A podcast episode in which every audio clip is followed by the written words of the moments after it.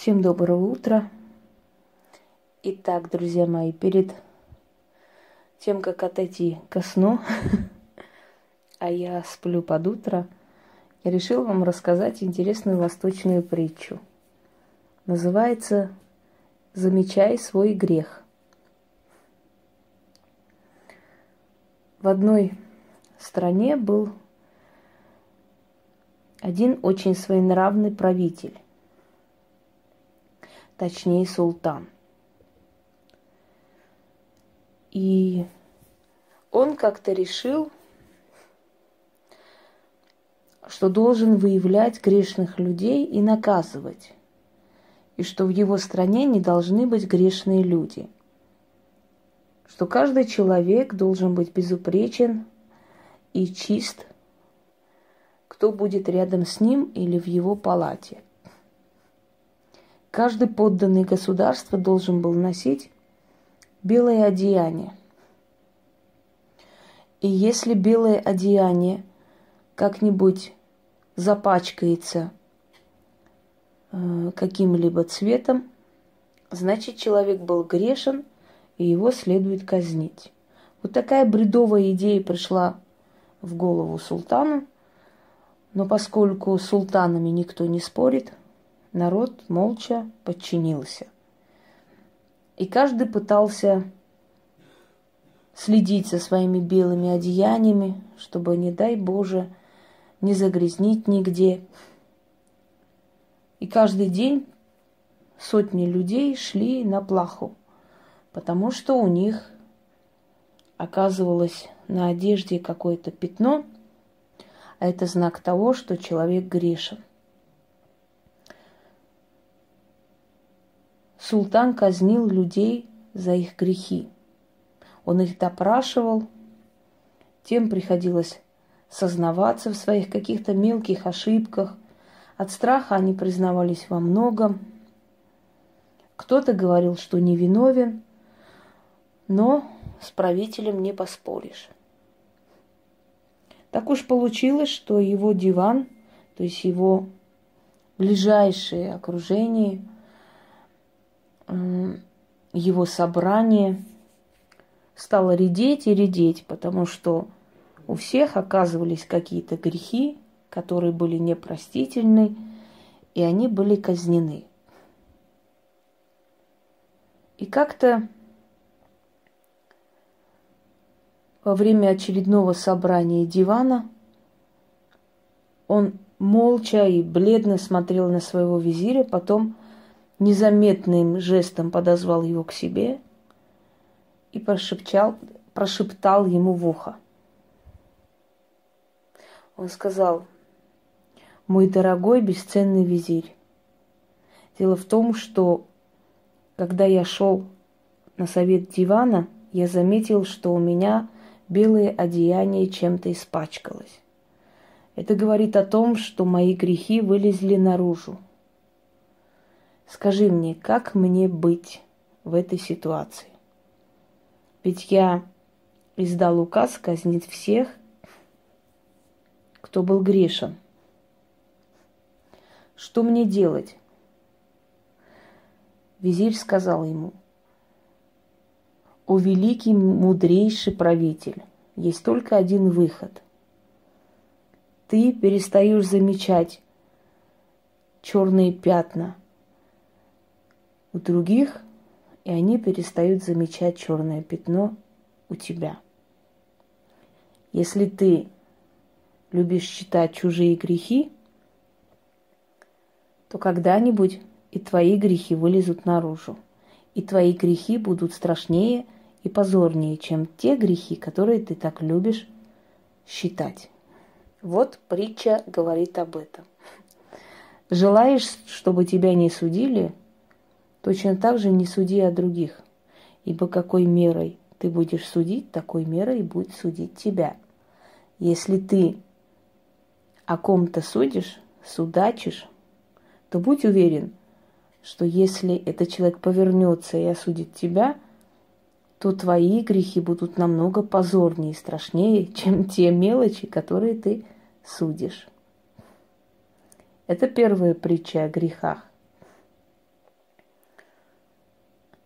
Вторая притча. Однажды великий правитель Харун ал-Рашид решил узнать, кто в его государстве достойный человек, а кто нет. И как бы заставить каждого сказать об этом. Его советник, его любимый шут, которого почему-то все принимали за дурака, но он был очень разумен, он сказал, «О правитель, я знаю один выход. Есть у моего знакомого купца один волшебный, э, одно волшебное стекло. Глядя в это стекло, каждый человек говорит правду. Что же это за стекло? Удивился правитель. Вот ты сам убедишься в скором времени, ответил Шут и пошел за волшебным стеклом. Волшебное стекло не что иное оказалось обычное зеркало. Но поскольку в те века не было зеркал, и люди пользовались э, очищенной поверхностью серебряных слитков, никто и не видел эту диковинную вещь, которая так четко и ясно показывает человеческое лицо. Потому никто не понимал, что видит себя самого в отражении. «Подзови своего главного судью», — посоветовал Шут. Царь позвал своего главного судью. «Посмотрись в это стекло», — сказал правитель. «Кого ты там видишь?» Он посмотрел внимательно и сказал, «Государь, я вижу там очень страшного взяточника, очень несправедливого человека и очень жестокого человека. Правитель удивился, потому что не ожидал, что человек так четко и ясно э, охарактеризует себя. Ведь он знал подозревал, что его судья был не совсем справедлив. «Хорошо», — сказал он, — «ты можешь идти». «Позовите мою главную жену», Позвали главную жену гарема. Она пришла, посмотрела в стекло и сказала, я вижу какую-то гулящую девку, такую вульгарную, жуткую женщину. У нее в глазах горит ненависть и зависть ко всем. И хоть она шикарно одета, но душа ее очень грязная. «Ты можешь идти», — сказал правитель.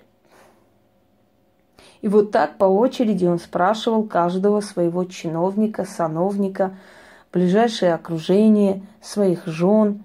И вот очередь дошла до него. Ну что же, покажи мой шут, это волшебное стекло. Я хочу посмотреть, кто там все-таки находится. Посмотри, правитель, сказал шут. Правитель посмотрел и сказал, я вижу уставшего от жизни человека – он в меру жесток, в меру справедлив. Но в данный момент я вижу в его глазах какое-то желание э, вывести на чистую воду всех и вся. Он хитроумен, иногда коварен. Ты прав, сказал Шут. Вот ты сам себя и описал. Как сам себя, удивился правитель. Там ведь был тот человек, которого описал судья, которого описала моя жена и все мои сановники. «О всемогущий!» — сказал Шут. «Это стекло называется зеркало. Каждый человек, вглядываясь туда, видит самого себя. Просто твои сановники и ты не знали об этом, и каждый описал честно то, что увидел, свой портрет. Так вот, описывая чужую жизнь, вы описываете свой портрет. Если вы эту жизнь не знаете, но выдумываете. Так вот, не замечай чужих грехов, которые совершенно ничто по сравнению с твоими грехами. И если ты не будешь замечать чужие грехи, то не выйдут наружу и твои грехи. И тебе не придется оправдываться – и клясться в том, что ты порядочный, что ты не такой, что тебя не так поняли. Великие притчи, в них собрана вся мудрость народа. И эти притчи, эти рассказы, это как наставление, как инструкция в жизни, которая помогает каждой личности становиться личностью. Всем удачи!